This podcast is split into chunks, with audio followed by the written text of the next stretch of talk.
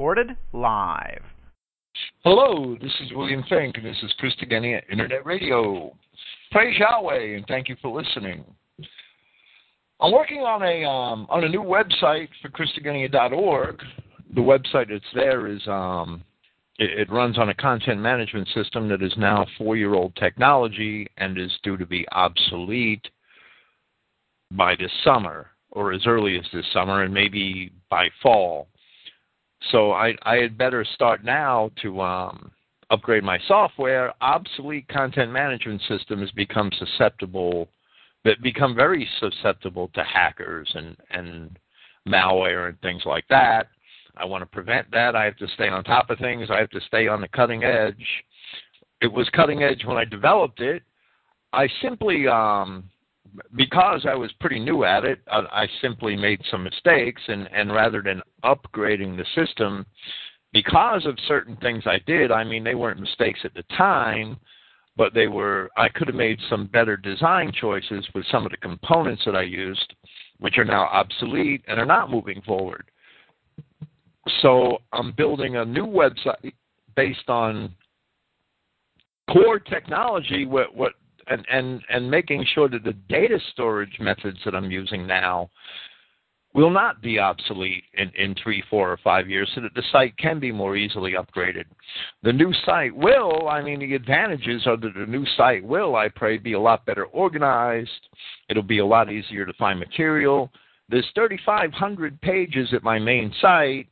About 20%, 25% of them are podcasts and and um, they're they're the most popular pages for some reason, and and, and they they will be better organized. I I pray when I'm done, it's going to take several months. Material is going to be double posted to both sites. Anybody who wants to check out the new Christ, and, and watch its it, its um, development as it comes along, the address is next.christogenea.org just type, um, just like you would type mk.christogenea.org to get to the MindComp site, next.christogenea.org in your address bar, not in the Google search.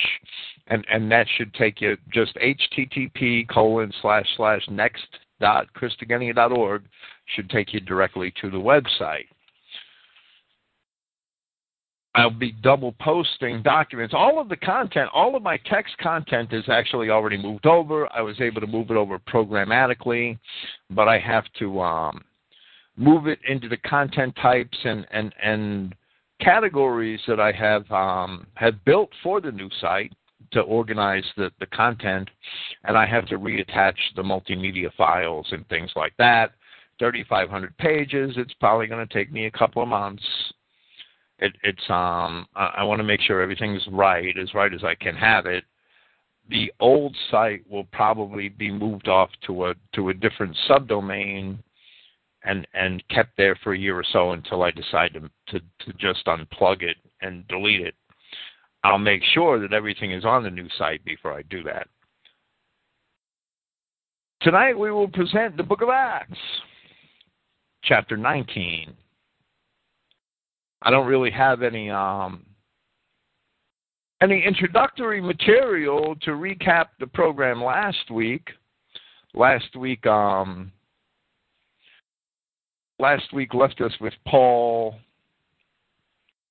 going from Corinth and and then moving on and and voyaging actually back to Caesarea and Syrian Antioch where we pointed out that he must have had his final meeting and his confrontation with Peter that he describes in Galatians chapter 2. That had to happen while Paul was in Antioch, which is only briefly mentioned, even though it says that he spent some time there.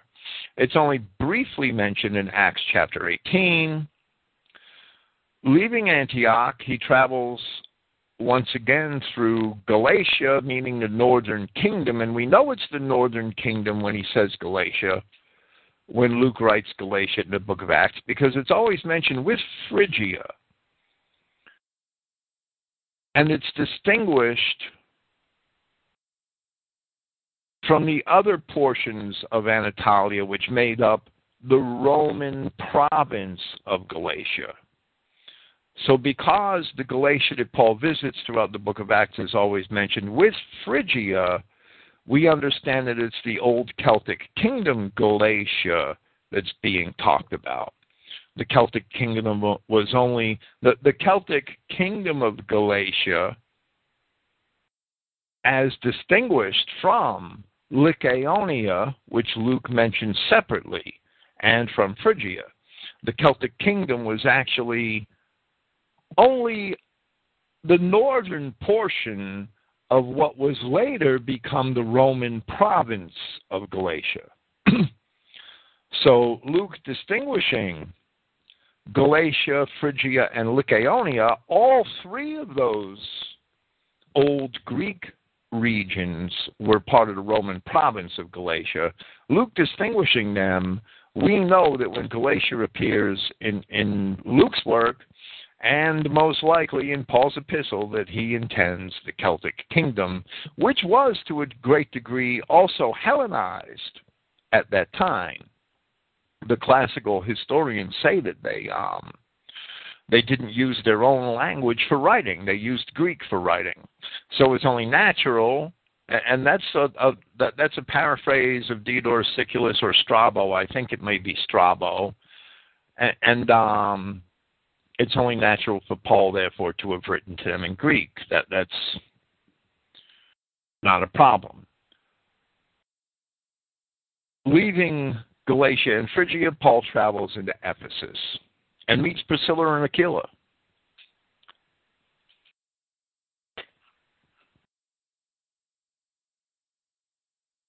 Acts chapter 19, verse 1. And it came to pass, with Apollos being in Corinth, Paul had passed through the highlands. I'm sorry, he, he left Priscilla and Aquila behind. Paul had passed through the highlands to come down into Ephesus. And finding certain students, then said to them, So believing, have you received the Holy Spirit? The Codex Sinaiticus has Apelles here rather than Apollos, just as it did in Acts 18, verse 24. I think I should make a note on that phrase, which is translated the highlands in the Christogenea New Testament. The phrase is actually three Greek words, ta anoterika mere. It means, well, well, anotericus means upper or inland, and ameros is a part or a share. It, it's the upper or inland regions so it's the highlands, right? The Codex Bezae. The Codex Bezae is part of. Um, it, it's part of. Well, well, okay. I, I probably should rephrase that. It's probably the major codex, and and that and it's the the codices which are apparently related to it are labeled as codexes of the Western tradition by Westcott and Hort. it, it's very clear. I mean, the, the, I don't know if I agree with the label Western tradition, but they had to label the group of, of codices and papyri with some sort of label to distinguish them, and that's the label they chose. The um, the Codex Bezae is part of a group of manuscripts which are quite peculiar in a lot of their readings. And the Codex Bezae has many readings, not only in Acts, but throughout the New Testament. That now we don't have, the Codex Bezae doesn't contain the letters of Paul, but there's a related codex of almost equal antiquity called the Codex Claromontanus. And that is from, from the readings, it's it, it seems to be certainly related and possibly a descendant of those portions of Paul which the Codex Bezae evidently once contained, right? The Codex Bezae has many readings, not only in Acts, but throughout the New Testament, which diverge sharply from the other ancient manuscripts.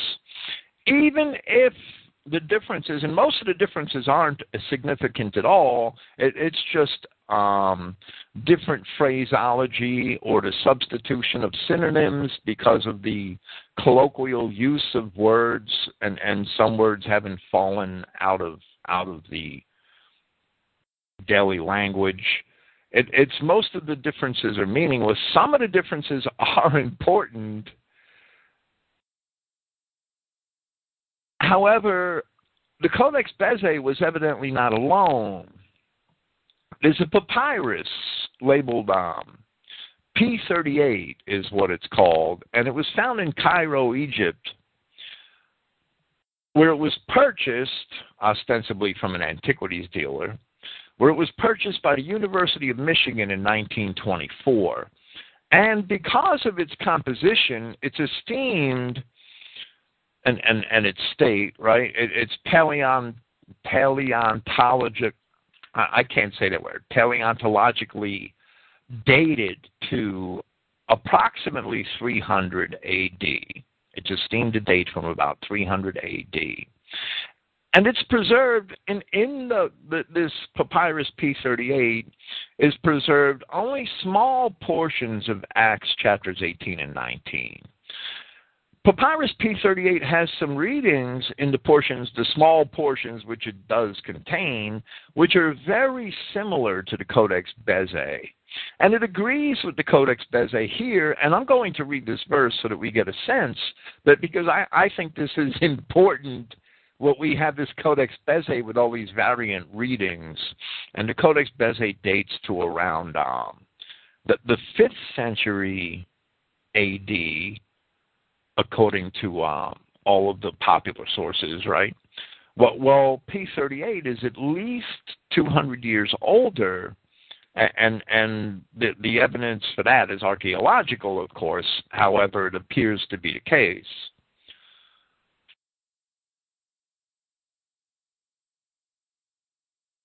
This is the way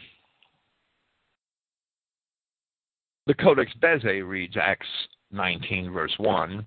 And Paul, wishing by his own will to go into Jerusalem, the Holy Spirit said unto him, Return to Asia. And passing through the highlands, he came into Ephesus. And finding certain students, and, and then we go into verse 2, right? So, so we have this ancient these that these what what seem to be embellishments in the Codex Bezae, right? They certainly seem to be embellishments, but we have this ancient papyrus, which um, can be pretty much esteemed to be older than the Codex Bezae by, by a significant amount of time, and it supports the, the readings of the Codex Bezae, but not always.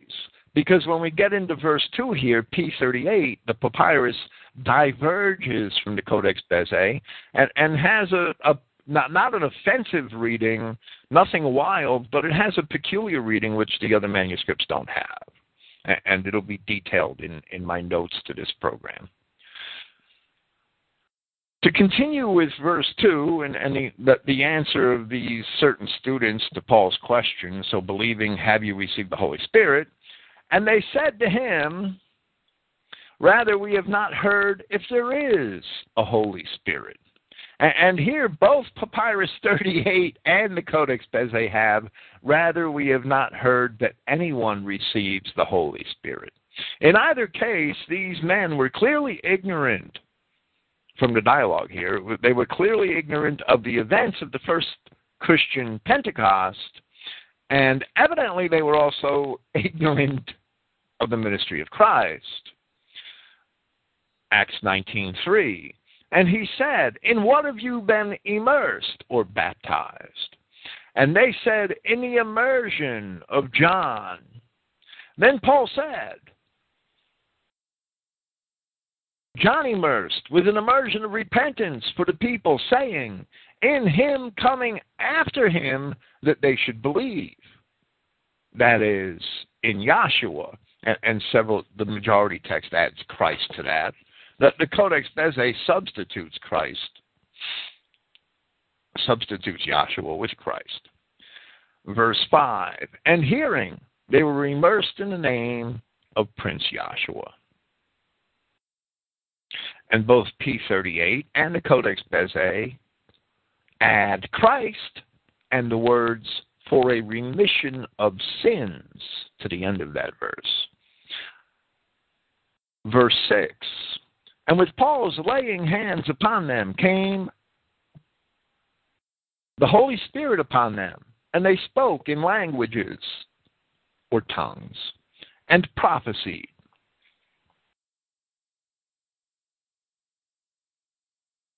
Here it is evident that the gifts of the Spirit dispensed upon the apostles at Pentecost were still being dispensed. This is nearly 25 years after the crucifixion, as we will see shortly. Paul later wrote to the Corinthians that these gifts would one day come to pass. And he actually wrote that epistle to the Corinthians while he was in Ephesus, as we shall see shortly, where he is now. Paul wrote that in 1 Corinthians chapter 13 from verse 8 where he said, love never fails. But whether interpretations of prophecy, they shall be abolished, or languages, they shall be brought to an end, or knowledge, it shall be left unemployed. That seems to be the fact now. By destiny, we know and by destiny, we interpret prophecy. But when the fulfillment would come, that by destiny shall be abolished. When I was an infant, I spoke as an infant. I thought as an infant. I reasoned as an infant. When I had become a man, I laid aside the things of the infant, being matured and, and that's the end of Paul's quote, being matured in our faith, we no longer need these signs. We no longer need the gift of tongues, the gift of healing, the gift of prophecy. We put those things in the hands of Christ, and we live by faith. The just shall live by faith. Verse 7 And they were in total, or literally all, about 12 men this is the last time, and that's the end. That that's the entire extent of verse seven. This is the last time that immersion or baptism appears in the historical narrative of the New Testament. After this, it is only referred to in retrospect. Paul mentions baptism one time later in Acts, and he's only referring back to Acts chapter 9 and the event there. Paul mentions baptism many times in his letters and his epistles. He's always thinking back to a past event. This is the last time we see baptism in the historical narrative of Acts. Here, it is over 20 years after the Passion of Christ and the first Christian Pentecost. And the men who were familiar with the ministry of John the Baptist were not yet familiar with the way in Christ, which we also saw with Apollos when he met with Priscilla and Aquila in, in Corinth in the previous chapter. Therefore, these men were immersed in the name of Yahshua. I'm sorry, he met with them in, in Ephesus, I think, in the previous chapter. These men were immersed in the name of Yahshua, and this is important that does not mean that they were baptized with water in the name of Christ as that name was invoked in some sort of incantation. That's not what being baptized in the name of Yahshua means. Now, many professional priests may want to uphold that idea, but it's simply not true. Here, Paul is in Ephesus, and it is quite probable that these men helped to form a part of the assembly which Paul founded in that city a short time later, as we'll see in this chapter. Much later than this, when Paul wrote his epistle to the Ephesians, which he wrote from Rome while he was under arrest, several years after this at least, He told the Ephesians from chapter 4 that there was one Lord, one faith, one baptism, and one God and Father of all. If there is but one baptism, and if Christ said that John truly baptized with water, but you shall be baptized with the Holy Ghost or the Holy Spirit, I'm quoting the King James, not many days hence, as it is recorded in Acts chapter 1.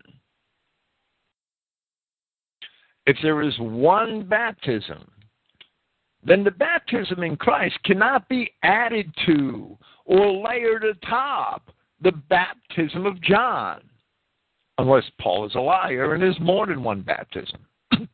Paul is no liar where Christ is recorded as having said in Luke chapter 12 that I have a baptism to be baptized with. Well, Christ was baptized by John quite a few chapters in Luke before that. He was not talking about the already past baptism of John, but he was rather referring to his own forthcoming death. Therefore, Paul later said in Romans chapter 6 that so many of us, as were baptized into Jesus Christ, were baptized into his death. Therefore, to be baptized in Christ is to be immersed into the knowledge of his sacrifice on behalf of the children of Israel and their salvation by that sacrifice.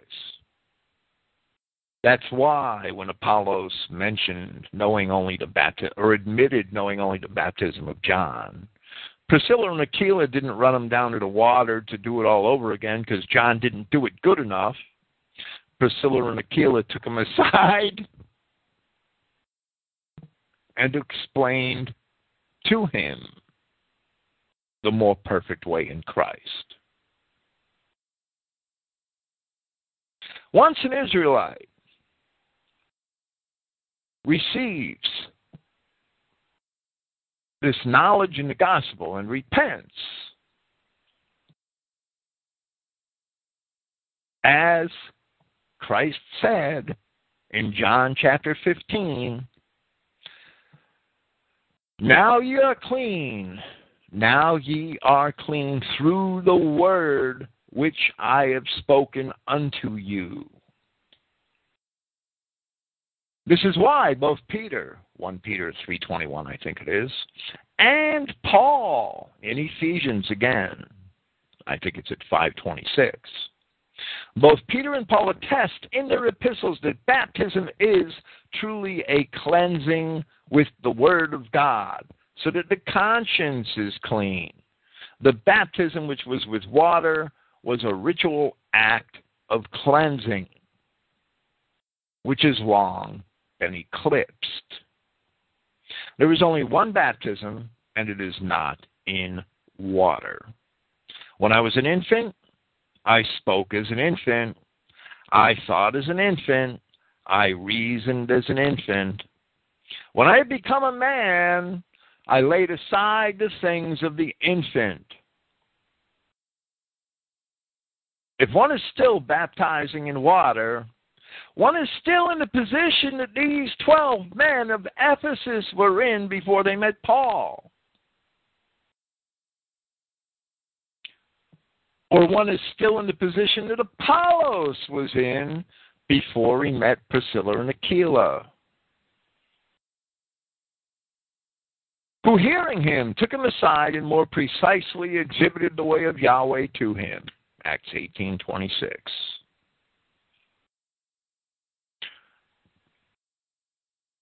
The book of Acts indeed records a religious transition from rituals to faith. And unfortunately, most Christians are still stuck on Acts chapter 2, and they are still infants.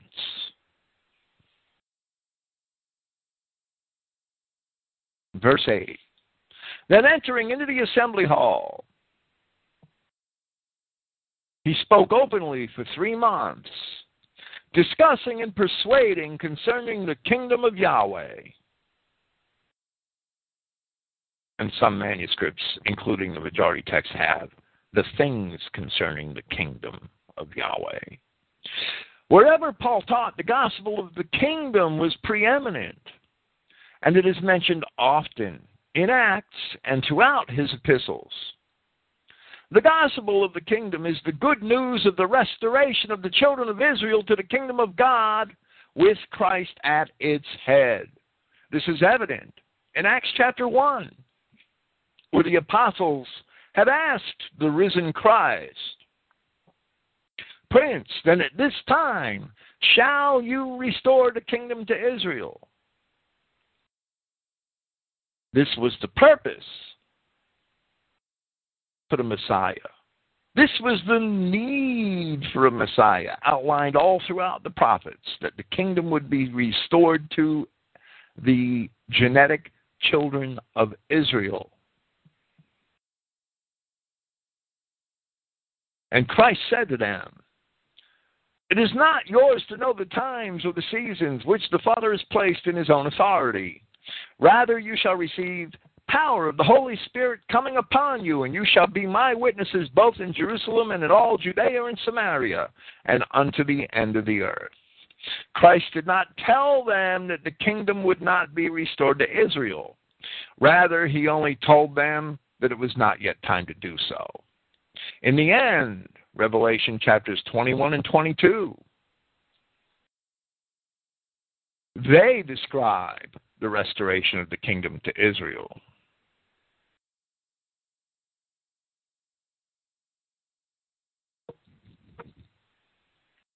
This assembly hall, which Paul's speaking in for three months, is of course in Ephesus. Ephesus a city in the Roman province of Asia.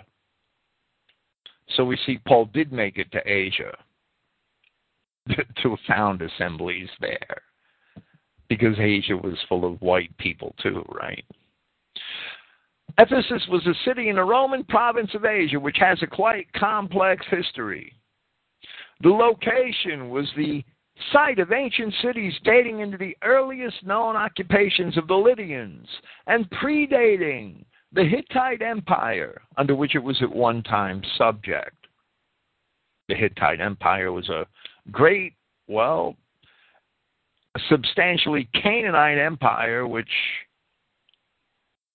crumbled probably about two centuries before the Exodus, but pockets of Hittites remained throughout Anatolia and the land of Canaan in diverse places. Strabo says that Ephesus was inhabited by Carians and Leleges. That, that word's a tongue twister too. L E L E G E S. Leleges. I'm sure it's a Greek compound word. The Carians and the Leleges were people who elsewhere, by Strabo and by others, were often associated with the ancient Phoenician settlers of Asia Minor. In some writers, they were said to have been Phoenicians. And they were driven out of Ephesus by the Greeks, which was apparently true of all of the cities on the western coast of Anatolia in the 9th and 8th centuries BC. And the Carians continued to occupy the countryside or in some cases, even the cities, while they were under Greek rule. One famous example, which I, have often pointed to, was the example of Thales of Miletus. Thales of Miletus, Miletus being a, a great Carian Phoenician city not far from Ephesus. Thales of Miletus was one of the early and great Greek philosophers. He was one of the seven wise men of ancient Greece. Herodotus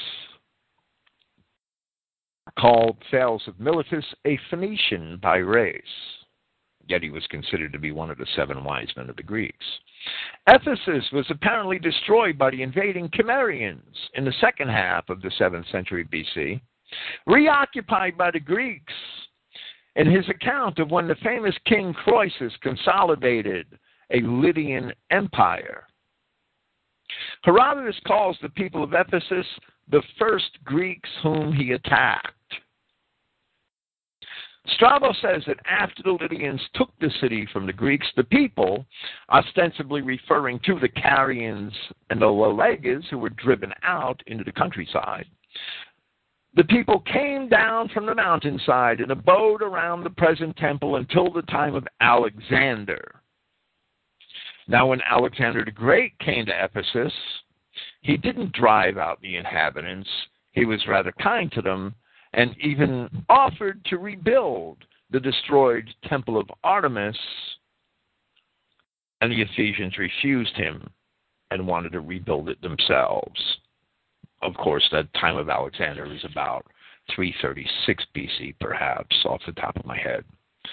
Ephesus fell under Persian dominion Prior to the invasion of Greece by Xerxes, it remained so until the Greek victory over Persia, dominated by Ionians until the Peloponnesian War. They were again driven out, and it once again fell to Persian rule, where it stayed until the time of Alexander. The famous Temple of Artemis was destroyed in the mid 4th century BC. I think the date was 356. And it was destroyed by a lunatic, or a man said to be a lunatic, who apparently torched it. And it was still in the process of being rebuilt in the time of Alexander. Eventually, Ephesus came under the rule of the Attalid kingdom, the kings of Pergamon, whose last king died in 133 BC, leaving his dominion to Rome. So we see that the population of Ephesus and estimating who they were is a quite complex endeavor after it changed hands amongst the various tribes so many times. Evidently, many Romans were already living in Ephesus when it was invaded in the war between the Romans and Mithridates, the king of Pontus, early in the first century BC. And Mithridates had all of the Romans in Asia put to death as many as reportedly as many as 80,000 Romans were put to death in the time of Mithridates.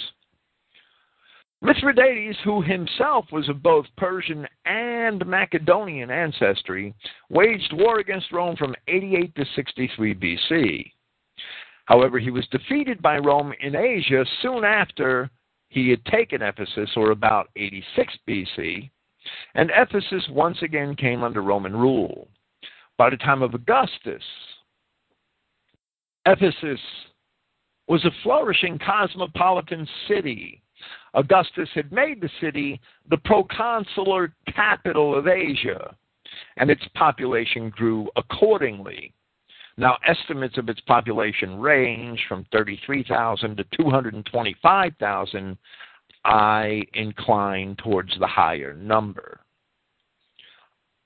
I incline towards that for reasons of, of what Strabo says about the city, which had, because of, because of, at least in part, because of a great harbor which it had on the river which flowed into the sea, the Cayster River, it's called today. Strabo called Ephesus the largest emporium in Asia this side of the Taurus which makes Ephesus the largest trading center of most of Anatolia. So now we have a little background on Ephesus. It, it had a it, it had a Greek population. It evidently had some Phoenician, and they were Israelites. I'm convinced. Some Phoenician and some Lydian stock. Macedonian Greek stock and, and Roman stock. It, it was a cosmopolitan city. Verse 9 of Acts 19. And as some were hardened and unpersuaded, and, and that word uh, apaitheo may be translated as disobedient, and as some were hardened and unpersuaded, speaking evil of the way before the multitude, withdrawing from them. He separated the students, speaking of Paul, each day conversing in the school of Tyrannus. Now, here's another interpolation I'm just driven to speak about. The Codex Bezae and the 5th century Codex Laudianus both have the multitude of people here, speaking evil of the way before the multitude of people. Now, by itself, this English reading is not of significant difference. However, in both of those codices, that word that I would translate people is the genitive plural of the Greek word ethnos. And ethnos, which is primarily a nation, would usually be rendered as Gentiles in English translations. If the King James followed that interpolation, it would say, before the multitude of Gentiles. Noticing the interpolation serves to prove the veracity of an assertion which I've made throughout the book of Acts that when a multitude consisting of individuals of diverse nations was referred to, the word ethnos was used in the plural to describe that multitude. And therefore, in such cases, it should be rendered as people in English and not as nations or Gentiles, recognizing that ethnos in the plural, when used of a particular group of people, was used when the people in the group comprised of people of diverse national backgrounds, diverse nations, not necessarily diverse races diverse nations Greeks, Judeans. They were all white, they were all Adamic, and most of them were Israelites. But a group of mixed Greeks and Judeans could not be called aleos in Greek, because aleos, whether it was used in the singular or the plural, referred to multitudes, tribes, or, or, or portions of a single people. And when mixed nations were involved, it would be called an ethne, the plural of the word ethnos. The interpolation simply makes that very clear in this context. Now, while it is clearly a proper name in the context in which it appears here, the word Tyrannos, which is a man's name here, is a form of the same Greek word which we would usually translate as tyrant in English. I thought that was interesting. Paul separated the students, meaning that those who were persuaded to Christianity would stop attending the Judean assembly hall in order to be instructed at the school of Tyrannos by Paul alone. Now, the Greek word schole, we get the English word scholar from it and, and the English word school. The Greek word schole, Strong's number 4981, meant leisure or freedom from labor in Greek. The Greeks spent much of their leisure time in learning whether it was learning philosophy or any of the other arts or sciences. And wealthy Greeks were able to set up buildings for this purpose. Individual philosophers who enjoyed the support of patrons who were wealthy also had their own schools. Whoever Tyrannos was, he is only mentioned on this one occasion. Paul was able to use his school in order to teach Christianity for a very long time, over two years. Verse 10 And this happened for two years. Consequently, for all those dwelling in Asia to hear the word of the prince, both Judeans and Greeks.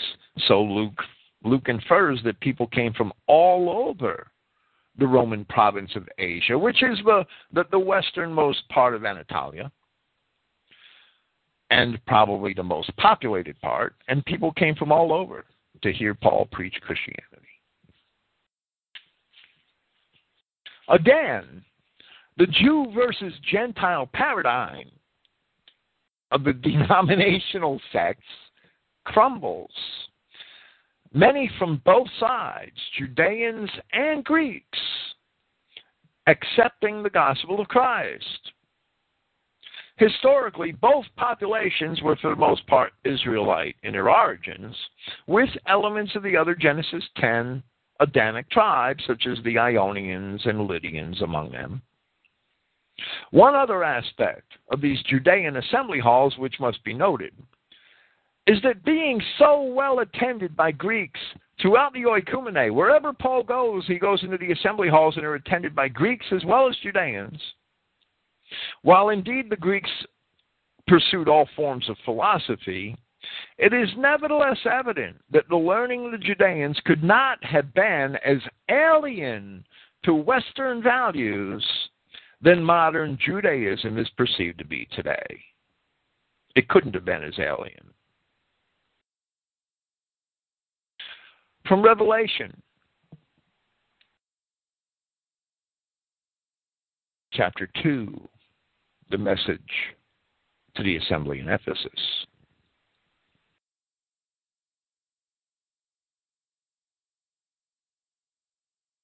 For the messenger, or the angel, if you will, of the assembly in Ephesus, write, Thus says he, commanding the seven stars in his right hand, he walking in the midst of the seven golden lampstands. Know your works and your toil and patience I know your works and your toil and patience, and that you were not able to bear evils, and have tried those calling themselves ambassadors or apostles, yet they are not. And you have found them liars. And you have patience and have endured on account of my name, and have not grown weary. But I hold against you that you have left your first love. Therefore, remember from where you have fallen, and repent and do these works. But if not, I shall come to you, and I shall remove your lampstand from its place if you should not repent. This other thing you have, that you hate the works of the people conquerors, or the Nicolaitans, which I also hate. He having an ear must hear what the Spirit says to the assemblies. To he, to he who prevails, I shall give to him to eat from the tree of life, which is in the paradise of Yahweh. The revelation of Yahshua Christ was penned by the Apostle John about 40 years after Paul's sojourn in Ephesus. The fact that Paul of Tarsus founded this Christian assembly cannot be honestly debated. Therefore, the Christianity which Paul brought to Ephesus was true and was the first love of the Ephesian Christians of this assembly which by the time the revelation was written, the Ephesians, ostensibly, were already departed from. Thus does Yahshua Christ give his full approbation to the ministry of Paul of Tarsus. During Paul's last visit to Ephesus, recorded in Acts chapter 20, He indeed warned them to be aware of some of the very things for which Yahshua later criticized them. Seeing that Paul founded this assembly, seeing what Christ says about it in Revelation, he puts his blessing upon the ministry of Paul.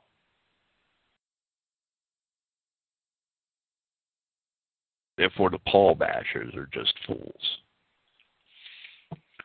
Verse 11 And Yahweh brought about extraordinary feats of power through the hands of Paul, so that even for handkerchiefs or sashes to be brought from his flesh to those who were sick, and to be relieved from their diseases, and the wicked spirits made to depart.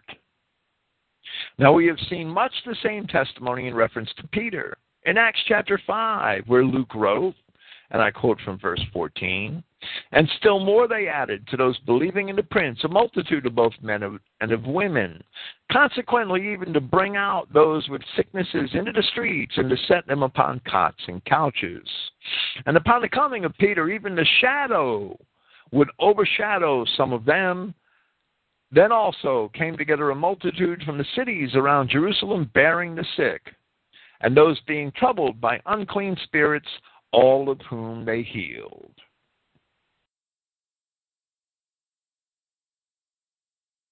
The apostles likewise testified of Christ from Matthew chapter 14. And when they were gone over, they came into the land of Gennesaret. And when the men of that place had knowledge of him, they sent out into all that country round about and brought unto him all that were diseased, and besought him that they might only touch the hem of his garment, and as many as touched were made perfectly whole. The gifts of prophecy, tongues, and healing were dispensed by the Holy Spirit to the apostles of the first century in order to facilitate the spread of Christianity in opposition to long established paganism 1500 years of paganism to the countless Greek and Eastern philosophies, and to Judaism, their efficacy, and the countless martyrs who bore witness on account of them prove that Christ is true. Yet, as Paul explained, and as we've already discussed in 1 Corinthians chapter 13, those things would come to pass. And indeed, they did. Acts 19:13. Then certain of the vagabond Judean exorcists, I really wanted to write Jew there, also attempted to call the name of Prince Yahshua upon those having wicked spirits, saying, I adjure you by Yahshua whom Paul co- proclaims. And the papyrus, P, the papyrus P38 and the majority text have, we adjure you. However, the majority of the manuscripts have I.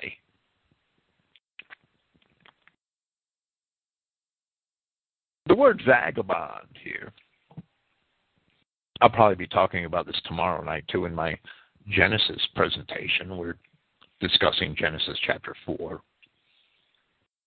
The word vagabond is from a substantive form of the verb peri erkomahi, which Strong's number 4022, which is literally to go about or around, to walk about, to walk around. It was used in classical literature such as Xenophon, Herodotus, of beggars and other such people, beggars, peddlers sometimes. It is of interest that Luke used such a word, as this is the first and the only time that such a description appears in the New Testament. To which we may compare Genesis chapter 4, verses 12 and 14, where Cain was said to be a, to where, where Cain was prophesied to become a vagabond in the earth, and, and even by his own admission, according to the text of Genesis.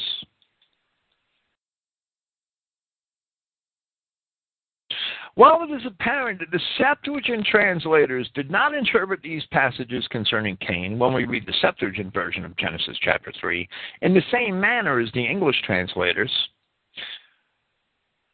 the verb which can mean to go back and forth or to vacillate, they interpreted it as referring to vacillation and therefore trembling, right? To shake back and forth.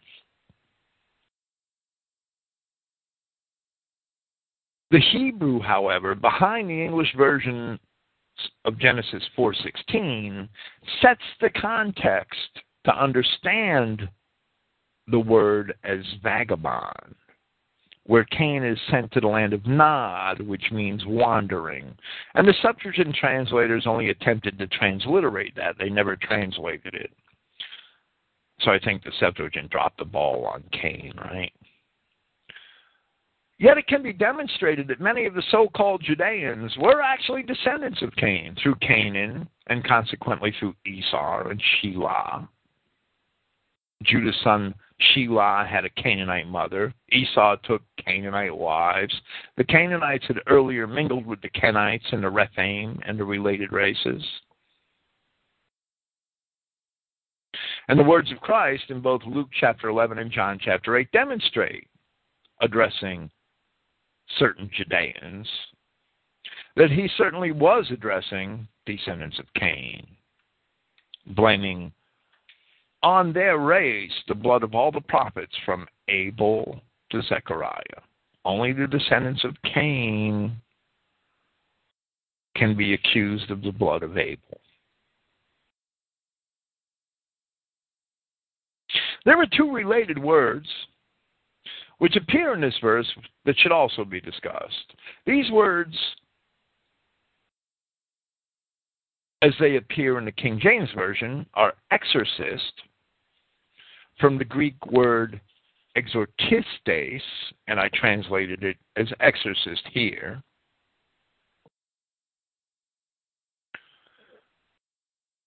And the verb rendered as adjure from the Greek word horkizo. Exorcistes comes from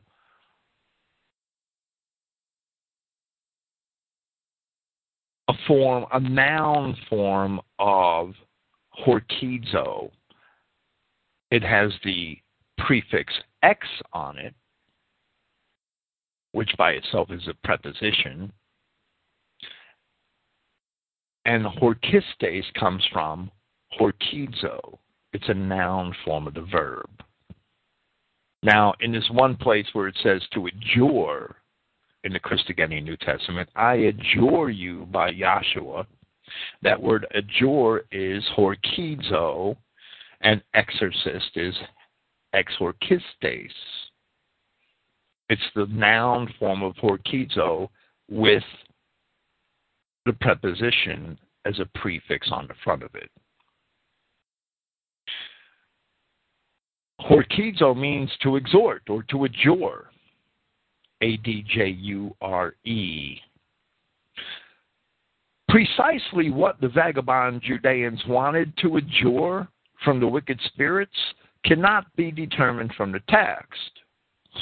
However, it cannot justly be assumed that they would merely expel the spirits from their human hosts. There's no indication of that. There is no indication in the original text of Scripture that this was their motive or that their motive was just. Note the account which was related in Acts chapter 16, verses 16 through 18, where certain men gained great profit by their ability to control a certain slave girl who was possessed by a spirit of divination.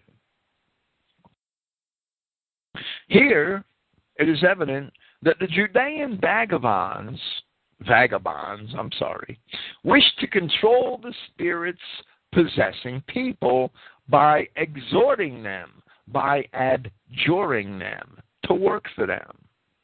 That's just as plausible as imagining that they would simply expel the spirits. Now, this interpretation that I have is in spite of interpolations offered by Papyrus P38 and the Codex Bezae, which do have the Judeans attempting to expel the spirits.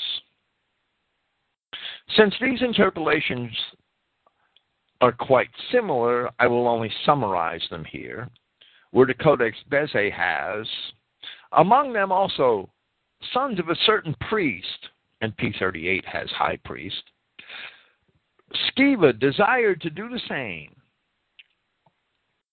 They had a custom such as those to adjure. And, and there's that verb again, right? And entering into him being possessed by demons, they began to call upon the name, saying, We command you by Yahshua, whom Paul proclaims to come out. So those two manuscripts have interpolations which do interpret the adjuring of these spirits as as an exhortation for the spirits to leave those who are possessed by them. I believe that these two manuscripts are embellishing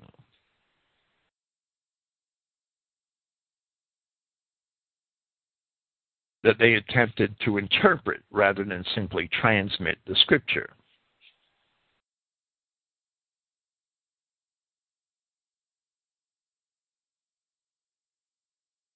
The reading of the Christogenea New Testament of Acts 19:14 is based upon a Greek text which is generally consistent among all of the other manuscripts and codices and the majority text.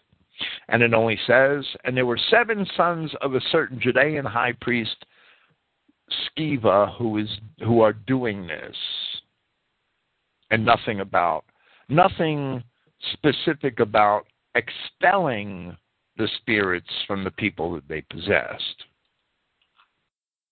I believe that the original exorcists or adjurers of spirits weren't expelling them, they were trying to control them for profit which is the example which we have in Acts chapter 16. Now, commanding a spirit to come out of somebody who's possessed is another way of exhorting that spirit, and, and that could be called an exorcism. That's fine because you're trying to persuade the spirit to leave somebody who's possessed. That's fine. But if you're trying to persuade the spirit to do something else, like we see in Acts chapter 16, that's also an exorcism. You're adjuring the spirit. The word exorcism, in other words, has nothing to do specifically with casting out spirits from possessed people. It has everything to do with simply getting those spirits to do your will. And and and if your will is to cast them out, that's fine. You're still an exorcist, but that's not the the the, the Catholic idea of the word limits its definition to that, and it shouldn't be limited to that. Because those men in Acts chapter 16 profiting from, from the spirit of divination, they were exorcists as well, just exorcists of a different type.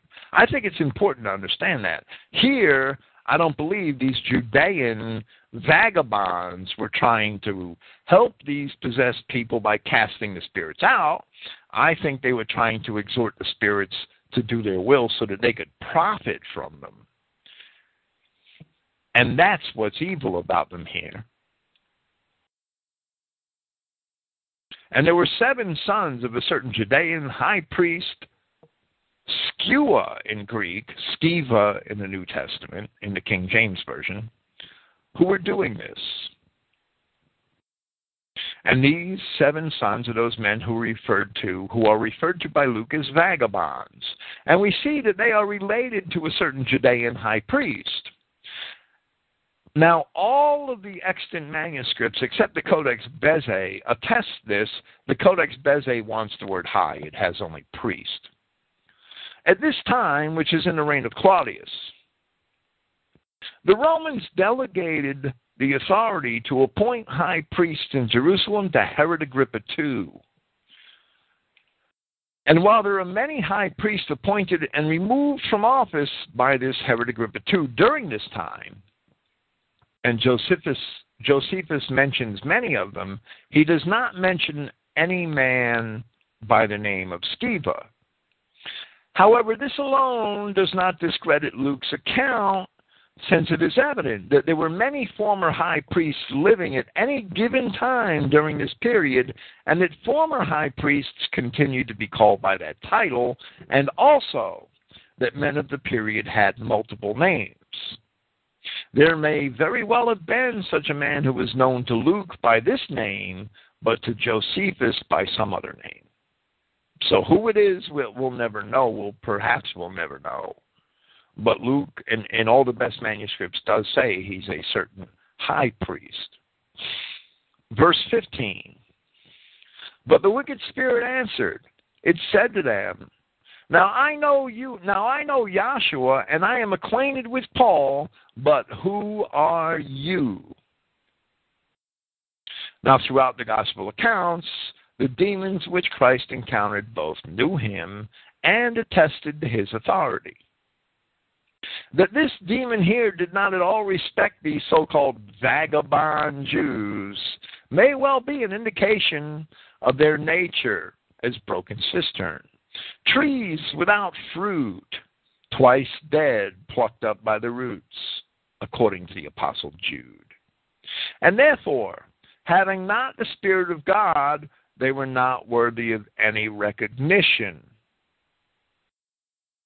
The power of God would not assist them, and the demons had only God to fear.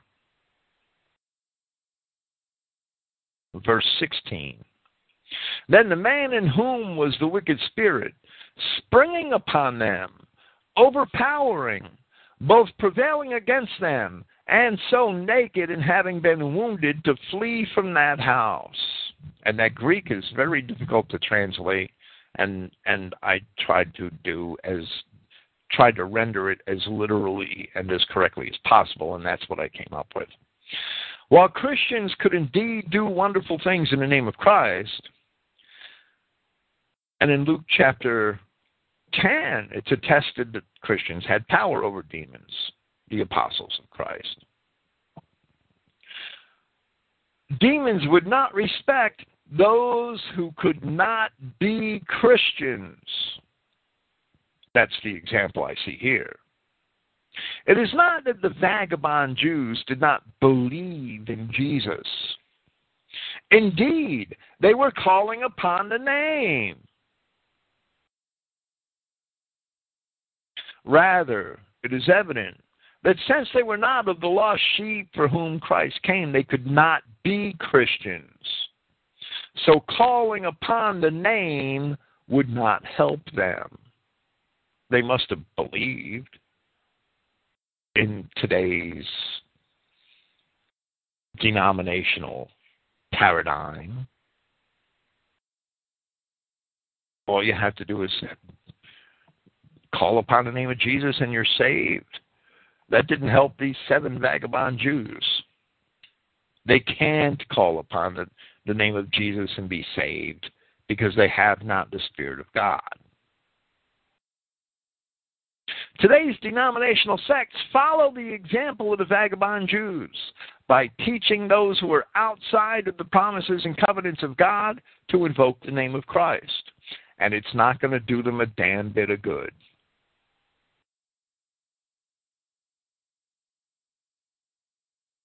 Verse 17. And this became known to all those dwelling in Ephesus, both Judeans and Greeks, and fear fell upon them all, and the name of Prince Yahshua was magnified. And many of those who believed came confessing and reporting their practices. Now, that Greek word, praxis, among other things, is a doing, a transaction, a business, an action, a practice. In plural, it means public or political life, according to Liddell and Scott. And the context being set in verse 19, the word is practices. It's, it's a series of ongoing deeds. It's doing the same thing over and over again. It's not just deeds, as many translations have the word to infer perhaps something you did a few times. Practice. The word practice to me denotes continuity. Verse 19. And many of those practicing curiosities, gathering their books, burned them before all. And they totaled their value and found it 50,000 pieces of silver.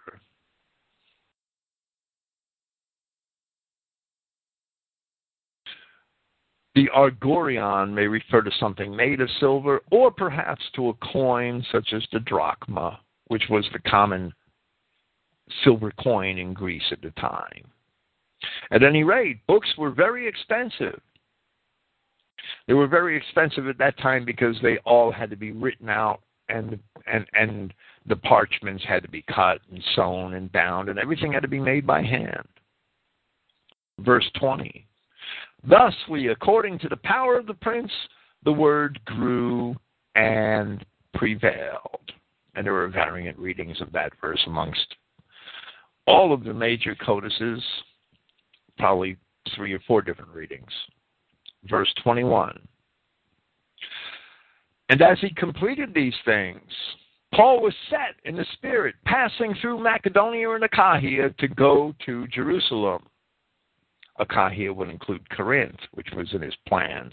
It was in his plans to stop in Corinth again, as we'll see when we quote part of Paul's epistle to the Corinthians later in his presentation, saying that after my being there, it is necessary for me also to see Rome.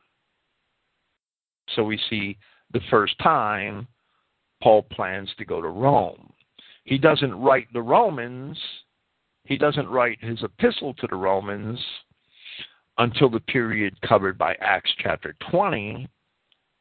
Yahweh willing, we'll discuss that next week. And sending into Macedonia two of those ministering with him, Timotheus and Erastus, Timothy, of the of the of the epistles to Timothy, and Erastus he stayed for a time in Asia. Now Paul had already been in Ephesus for three months prior to his time in the school of Tyrannus. And then for an additional two years while at that school. Here we see that he is in Asia even beyond that time, where it would be safe to say that he was in Ephesus for at least two and a half years and possibly longer. We have seen that the edict of Claudius, expelling the Judeans from Rome, mentioned at the beginning of Acts chapter 18, can be dated to approximately 49 AD. Paul stayed in Corinth for at least a year and a half, and his trial before Gallio, the Roman proconsul of Achaia, was most likely about the middle of 51 AD, and that is as we can tell from archaeology, about the time that Gallio's term as proconsul began. Paul then spent an extended but indeterminate amount of time traveling to and abiding at Caesarea and at Antioch in Syria, described in the second half of Acts chapter 18, and then he once again traveled through Phrygia and Galatia before coming to Ephesus. Now, after about two and a half years in Ephesus, it is probably safe to say that it is at least four years since he departed from Corinth, and probably longer. So it is now at least 55 AD. It's more likely 56 AD. And we shall establish at the end of this presentation, where we discuss the writing of Paul's first epistle to the Corinthians, which indeed occurred here during his stay in Ephesus. By this time, Claudius is dead. He died in 54. And Nero is in power in Rome. Paul's final trip to Jerusalem, as we hope to establish later in the presenting the later chapters of Acts in the weeks to come. Paul's final trip to Jerusalem was in 57 AD. So there are perhaps two years left to his ministry, at, at least the, the, the free part of his ministry. It lasts for several years while he's in under arrest in in um in Palestine and later in Rome. But there's about two years left to the free part of his ministry right now. Verse 23. And there came about that time no little trouble concerning the way. For a certain silversmith named Demetrius, making silver temples of Artemis, which provided the craftsmen not a little business, whom gathering also the workmen concerning such things said, Men, you know that from this business there is wealth for us. And that Greek that that word which I've translated as wealth is the Greek word euporia. And euporia is literally an easy way of doing something. Facility or faculty for doing something, an easy means of providing. So euporia really means that in this business, meaning the, the, the souvenir business, there's an easy life for us. And few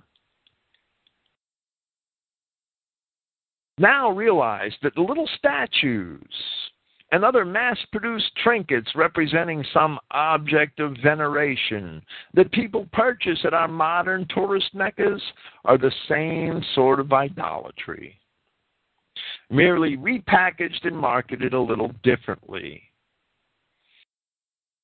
And from that, certain merchants today also have an easy living. The souvenir business was just as lucrative back then as it is today. To these men, Christianity was a threat, as Christianity insists on the putting away of such idolatry in the works of the hands of men. It's a shame that Christianity is not a threat to these things any longer, but it should be.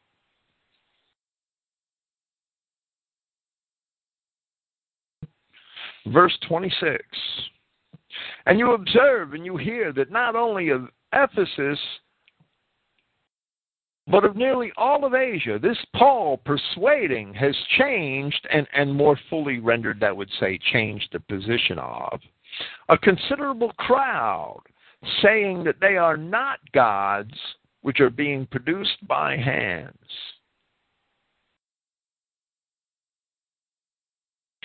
In more recent times, rather than ceasing from the works of the hands of men, people only deny that the works are God's. Yet they still still spend their time and money in the pursuit and care of such things.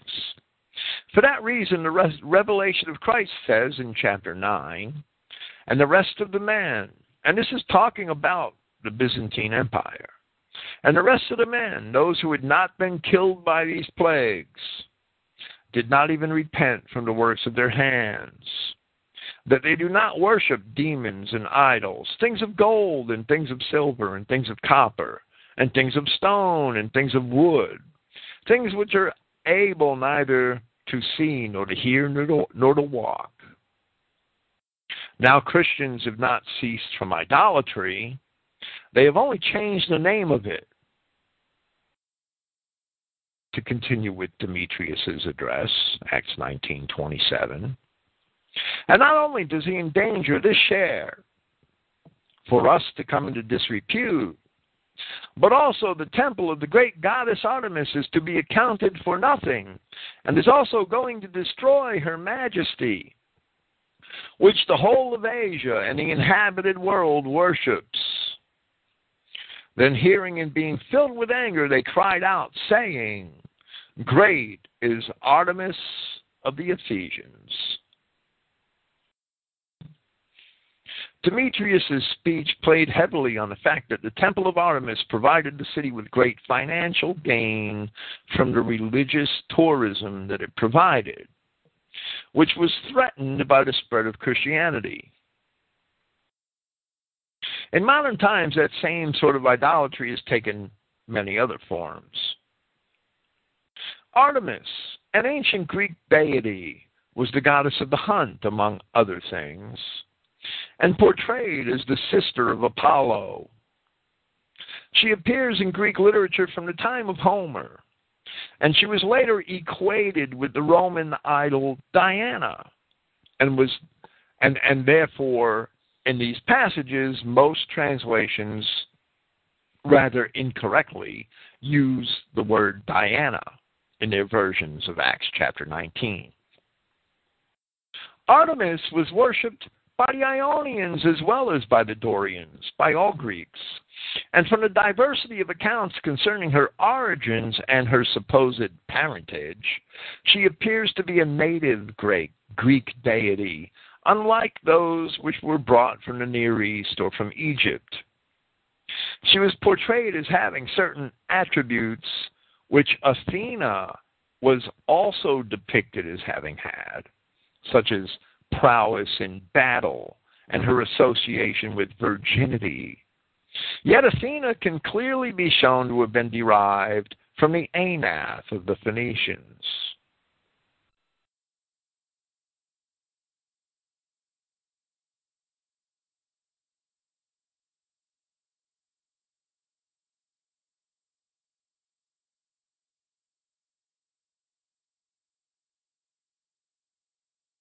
Okay, TalkShoe dropped me from Skype.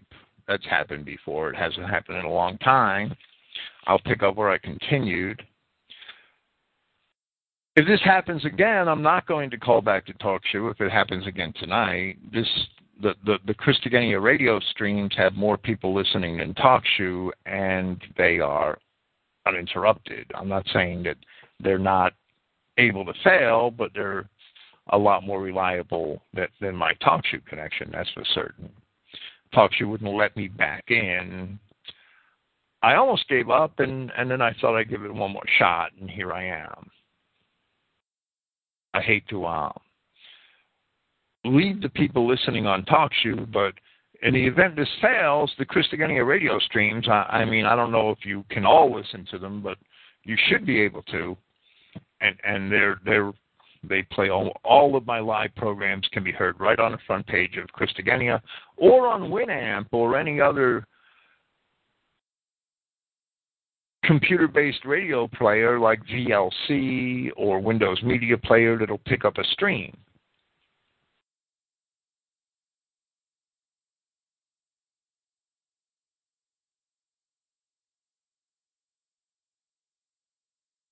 The Temple of Artemis in Ephesus along with the famous Library of Celsus, which was built in the early decades of the second century AD, so it really didn't exist in the days of Paul, right? Those monuments were totally destroyed by the Goths when they invaded Roman Asia in 268 AD. Acts chapter 19, verse 29. And the city was filled with confusion. And they rushed with one accord into the theater, seizing Gaius and Aristarchus, Macedonians, fellow travelers of Paul's. And upon Paul's wishing to enter into the people, into the, in, into the theater, the students did not allow him. Now, this theater in Ephesus was first built in the Hellenistic period, and it was expanded in Roman times. It had a capacity of up to 25,000 people. And it is said to have been the largest theater in Anatolia. Gaius and Aristarchus are mentioned again in Acts chapter 20, so they evidently make it through this event, right? The crowd in the theater must have been great and seems to have been gathered hurriedly and perhaps upon some sort of signal, such as a trumpet or some other device. The crowd seems to consist of the General Democratic Assembly of people which was accustomed to gathering in such a manner in order to hear some important some matter important to the city. However, the statements of a certain clerk or scribe recorded here in verse 39 indicate that this particular gathering was not conducted in the usual lawful manner.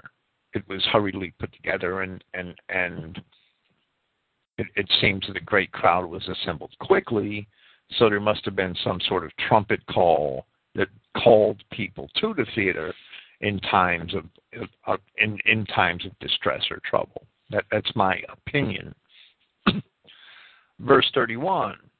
And some of the Asiarchs or Asiarchs, being friends with him, meaning Paul, sending to him, exhorted him not to give himself up into the theater, Now, Liddell and Scott say of the Asiarchs that they were the highest religious officials under the Romans in the province of Asia.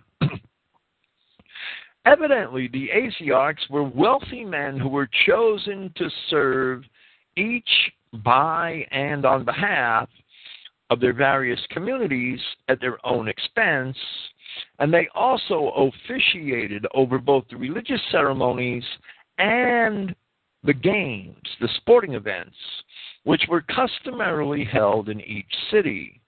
It is an extraordinary testament to Paul that he would be able to persuade such men to Christ, or at least even to have their sympathy. Verse 32. So then others cried out something different, so the crowd is, is confused. For the assembly was confused, and the greater number knew not for what reason they had come together. Evidently, Demetrius's words were not very effective at persuading the larger crowd. Perhaps the charges which he made so alien to their own religious paradigm, and, and that seems to be um, evident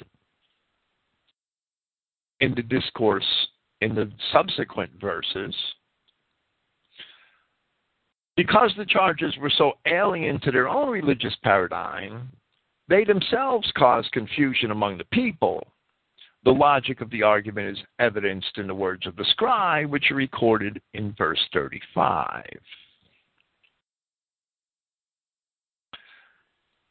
Acts 19, verse 33.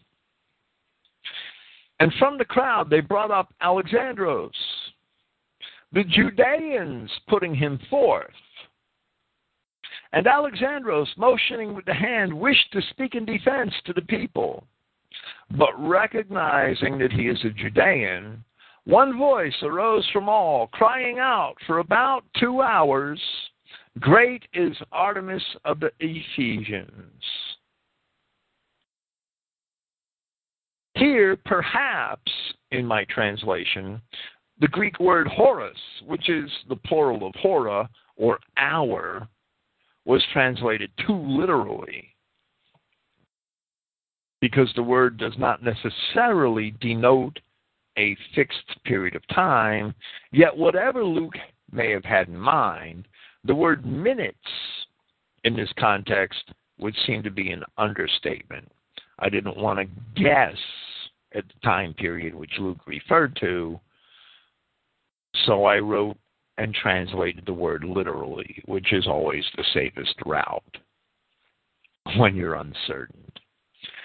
Alexandros being put forth by the Judeans here. Alexandros speaking speaking in defense, which is primarily what the word, the Greek word apologeomai means. He was not necessarily attempting to speak in defense of Christians. He's not one of Paul's number. It can only be wondered whether this Alexandros is the man referred to by Paul in 1 Timothy chapter 1 verse 20 whom Paul called a blasphemer. Now the first epistle to Timothy was apparently written from Greece as we will discuss when we present Acts chapter 20 only a short time after this event in Ephesus. In any case, it seems that the Judeans here were not Judeans who were necessarily friendly to Christianity. And they seem to have wanted to use this as a, this occasion, this event as an occasion to accuse the Christians, as they are recorded as having leveraged the pagans against Christians so many times throughout the book of Acts. Verse 35. And the scribe, putting the crowd to order, said, Men, Ephesians, now who is there of men who does not know that the city of the Ephesians is custodian of the great Artemis and that which is fallen from Zeus? Now, first, this man being a scribe, or probably a clerk, the word grammateus is scribe throughout the New Testament. The King James Version has town clerk here, and that's an inference, but it's not without merit because the crowd evidently recognized this particular scribe as someone whose words had authority, and they all listened to him, right? This reference to that which is fallen from Zeus. Strabo mentions the Xoanon, X O A N O N, Xoanon, in connection with Ephesus in the fourth book of his geography. He also mentions it elsewhere. Horace Leonard Jones, the translator of the Loeb Classical Library edition of Strabo's Geography, says in a footnote that strictly speaking, the Xoana, or the plural form of the word, were the primitive wooden images which were supposedly originally to have fallen from heaven. Here the word is not Xoanon, the word is diopetes. And it appears in the New Testament only this one time. And diopetes literally means that which is fallen from Zeus. The reference is obviously to the Xoanon of the classical Greek writers. In the Loeb Library edition of Euripides, David Kovacs often translates that word xoanon simply as statue. And there's an example of that in the play Iphigenia Amongst the Taurians at line 1359. That's the one citation I will use here. And at line 1384, where the Xoanon at Taurus, there's one there also, is referred to by Euripides as the thing that fell from the sky, the statue of Zeus's daughter, and that was a reference to Artemis, who, who is the idol to whom this temple in Ephesus is dedicated, right?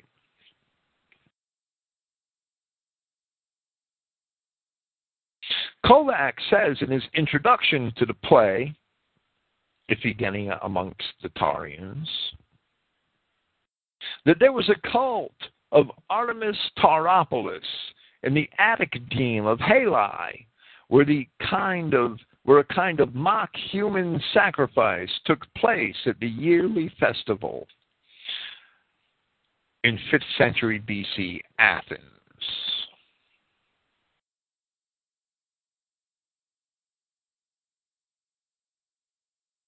Verse 36.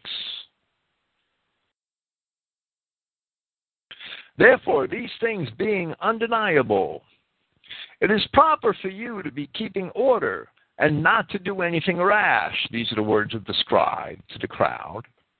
For you have brought these men who are neither temple robbers nor blasphemers of our goddess. And because there had not been an actual crime against the people of the city itself, the scribe is explaining that there was no legitimate need to bring these men before the assembly of the people. Verse 38 So that if Demetrius and those craftsmen with him have a matter against anyone, the markets are open and there are proconsuls, let them accuse each other. Now, the, the phrase the markets are open, or literally the markets are going in the sense of operating. The magistrates of the various cities sat in the markets and heard the cases which were brought to them each day, as we had seen when Paul was in Philippi, which is recorded in Acts chapter 16. The men who owned the slave girl from whom Paul cast out the demon had a legal cause. I'm not saying it was necessarily a lawful cause, but they had a legal cause to bring Paul before the magistrates of the city because, whether for good or bad, they had suffered a loss of income on account of Paul's actions, right? Well, that's what this scribe is telling Demetrius. If you think you have a cause against Paul and, and you've lost something or been damaged, you have to bring him and have him tried through the normal legal channels. Verse 39. But if you seek after anything further, it shall be resolved in a lawful assembly if they don't get their that their justice before the magistrates, right? For even we risk being accused of sedition concerning this day, there not being any reason in regard to which we are able to give an account about this gathering. And saying these things, he discharged the assembly. Now, if the people of the city had acted rashly, without following procedures proper under Roman law, they themselves could have been accused before the Roman authorities and would be called to account for their actions. It seems here that this scribe must have been a person of some authority, and he was basically telling the instigators that they would not have the approval and support of the elders of the city for their actions if they had done anything rashly and he used the legal language of the day in order to tell them that. It may be conjectured that the scribe may well have been one of those Asiarchs who happened to be friendly to Paul, or at least one who was familiar with the friendship. With Paul not being present, where they warned him not to go into the theater, it was easier to defuse the situation since it did not appear that it was Paul whom the scribe was defending. While Paul was in Ephesus, he had written what we know now as his first epistle to the Corinthians. There is evidence Within that epistle, however, that it was really his second epistle to the Corinthians, and that the letter which was actually his first is now lost. That is demonstrated in 1 Corinthians chapter 5 verse 9, where he refers to an earlier letter that he had written them and, and which is certainly lost.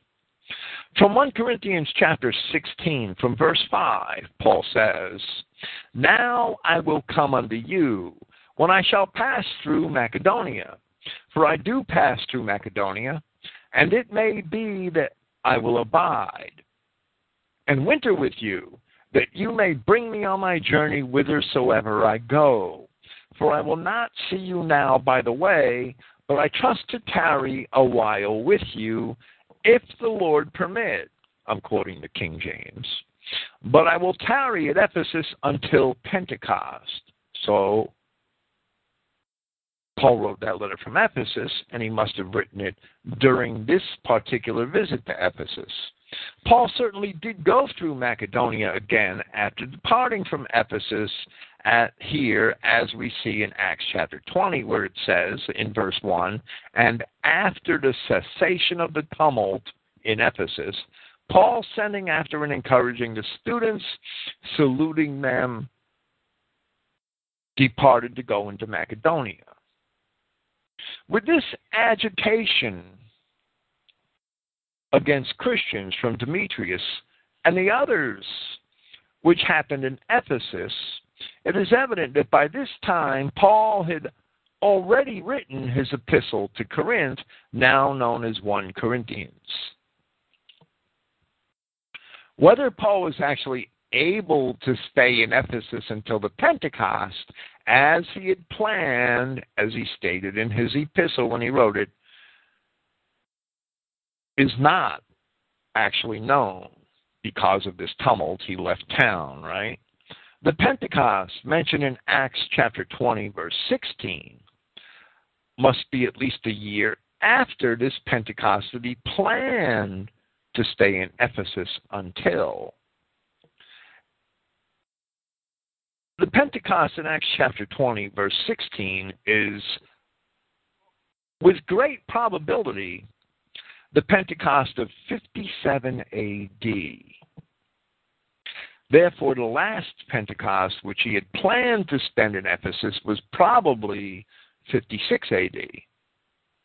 And we shall better establish the dates while we present the later chapters of the book of Acts because of the um, the times which are associated with Paul's stay in captivity in Judea under the times of um, the proconsulships of Festus and Felix, which can be dated fairly accurately. I will be here tomorrow night with part six, I think it is, of Pragmatic Genesis. We will be discussing, for the most part, again, because we discussed it last week, Genesis 4 1 and Genesis chapter 4 and the descendants of Cain, and the New Testament evidence. There are eight witnesses to the fact that Cain was not Adam's son. We will be discussing those eight witnesses in opposition to the King James and, and the Masoretic text reading and the Septuagint reading of Genesis 4 1, which is the only witness attesting that Cain is Adam's son, apparently. And, and we discussed that last week, that, that that verse is demonstrably corrupt. So we will continue that discussion tomorrow. Yahweh willing, I will be here next week with Acts chapter 20. Thank you for listening. Praise Yahweh and good night.